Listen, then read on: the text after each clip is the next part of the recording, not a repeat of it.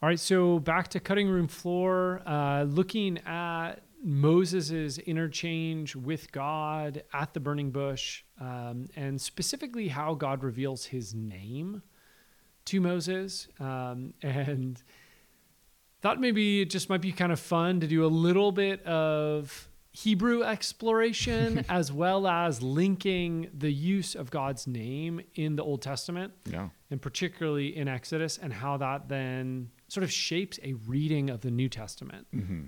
So maybe we can start with a little bit of uh, grammatical breakdown. Totally. Yeah. So when, you know, God and Moses are interacting at the burning, bu- burning bush here, uh, God, or Moses asks at one point in the narrative in verse 13 of chapter 3, you know, what is your name? God Yeah. responds with verse 14, I am who I am. Yeah, And we talked about that in a recent uh, teaching. yeah, And that phrase, I am who I am, that I am part in Hebrew is a, Eye. Yeah, And it's kind of hard to do without like visually seeing Yeah, it. yeah.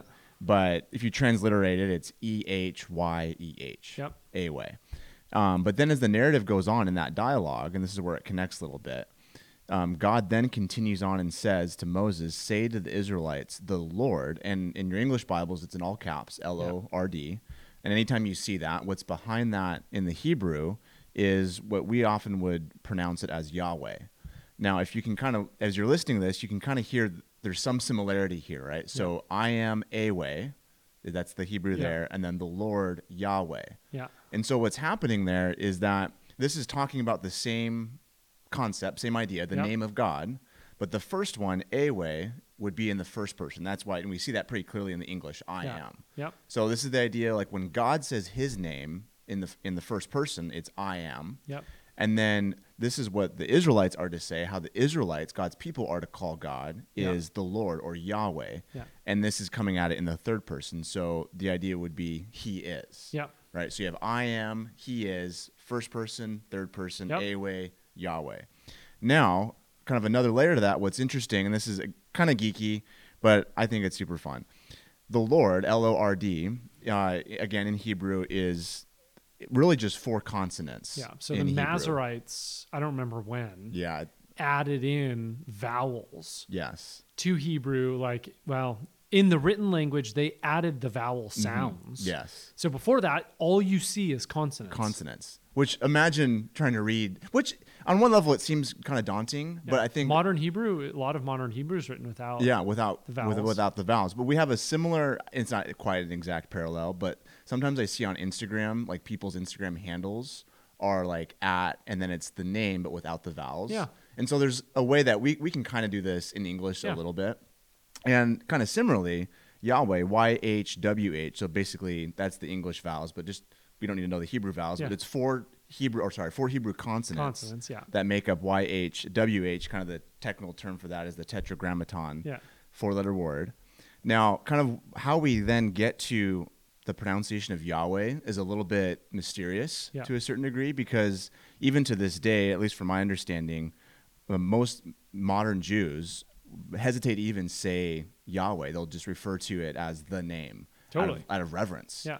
Um, and so there is This like gets some back to saying the Lord's name in vain. in vain, yeah. And trying to not even get, not even say it out loud as a way of reverence, Mm-hmm. Reverence. or awe. or- Exactly. yeah. Yeah. So for for technically, we don't technically know how. Yeah. Kind of like Harry Potter. Yeah, like how it was actually pronounced. Oh, for sure. Like yeah, yeah. in Harry Potter, where they're like, don't say his name.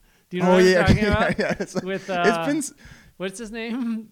confession. I actually haven't seen What? most of. I know. Yeah, yeah. My wife makes fun of me for Yeah, that. but anyway, the concept of being YHWH, uh, there's this reverential aspect. So, kind of on one hand, we technically don't know how YHWH was pronounced, Yeah. you know, back when this interaction is perhaps happening with Moses on the burning bush. But over time, kind of what happened was these vowels got inserted. And the origination of like the vowels in particular for Yahweh comes from another Hebrew word, Adonai and that's kind of the Hebrew word that you know on its most basic level is like master or another word for Lord. yeah.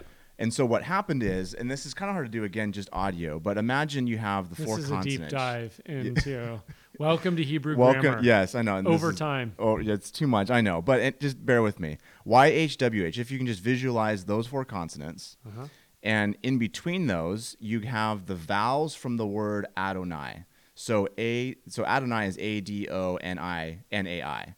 The vowels from Adonai got inserted into the consonants from Yahweh, and that's essentially how Yahweh we think came came to be. So again, it's the combination of the vowels from Adonai and the consonants from Yahweh is YHWH is kind of where this kind of term then becomes Yahweh or L O R D in our English Bibles. Got So point being, every time you see L O R D in all caps in your English Bible, that's the the name, Yeah. the Hashem, the the covenant loyal personal name of God that's revealed to the Israelites from you know the, the burning bush, and then also more fully explained on Mount Sinai in Exodus chapter uh, 34. That's good. And I think the, one of the really important reasons why this is important is sometimes we forget that the word God, and I mentioned this uh, on the most recent teaching, is that God technically isn't God's name. And sometimes we, we might say that, but for the Israelites, the name of God, like God's personal name, is the Lord or Yeah. Yahweh. And that matters. And that matters because God is inviting Israel into not just like this generic, here's a title for me relationship, but this personal, relational, covenantal relationship where this kind of gets, again, expounded as you keep reading the Exodus story. And That's I think a key moment here is that as God further discloses what this concept of Yahweh or the name means is Exodus 34 and we'll get to this in a couple weeks in our Sunday teaching so I don't want to give it give too much away. But the concept being this is the first time where this name gets kind of expounded upon and God says the Lord Lord this is Exodus 34 6 and 7 a God merciful gracious slow to anger abounding in loyal love and faithfulness keeping his loyal love for thousands hmm. and forgiving iniquity transgression and sin. And it's this concept of okay so what does this name mean? What is yahweh this covenant you know what, what is israel supposed to think of when they think of this name? Well yahweh being gracious compassionate slow to anger and abounding in loyal love Yeah. and so it's bringing these two concepts together of the reverential fear of god but also this relational gracious compassionate slow to anger character trait of who god actually is All right. So that's the Lord or Yahweh, sort of a grammar dive, then with some key virtues or characteristics Mm-hmm. of who the Lord is. Now, when we shift from this idea of, okay, there's this covenantal relationship with this God, this Yeah. particular God with this particular name, then you get to the New Testament. yeah Help us see how you're a Hebrew, you're uh, living in the first century, you're Jewish, and you're thinking, oh, Jesus must be yeah that God because when I read the New Testament, I read X. totally yeah How did they make that link? yeah so because what I, I'm trying to think like, there's not like a sentence in the Gospel of Mark that says, oh, and guess what? yeah Like Jesus, who you see right here, he is Yahweh. You know, the same person that he said, like in the burning bush. And remember the consonant thing? Okay, we're going to explain it, Explain right? that. Like no one does No that. one does that, But there's all kinds of references and echoes and narrative. Yeah. Uh, I don't know, references is another word. of saying Totally, yeah, yeah. yeah. Well, I think this is it's really important because as you know, one is reading the Old Testament, they're coming to know this God Yahweh at a Yeah. deeper level. And these New Testament writers, they have read their Old Testament, the Hebrew Bible, Yeah. and they know who Yahweh is. Yeah. And then when Jesus comes onto the scene, one of the central claims of the New Testament is that Jesus is the embodiment of this God Yahweh in the flesh.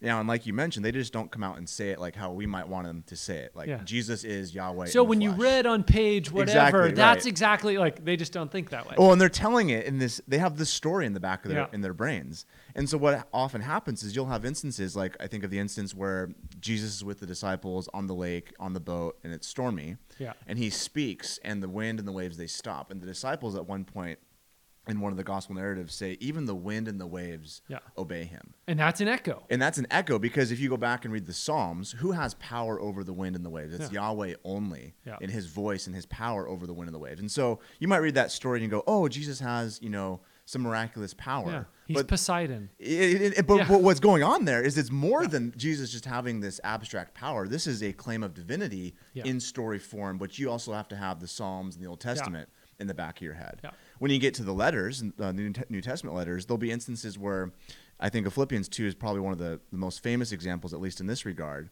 You have that famous sort of hymn people sometimes call it every knee will bow, every tongue will confess that Jesus Christ is Lord.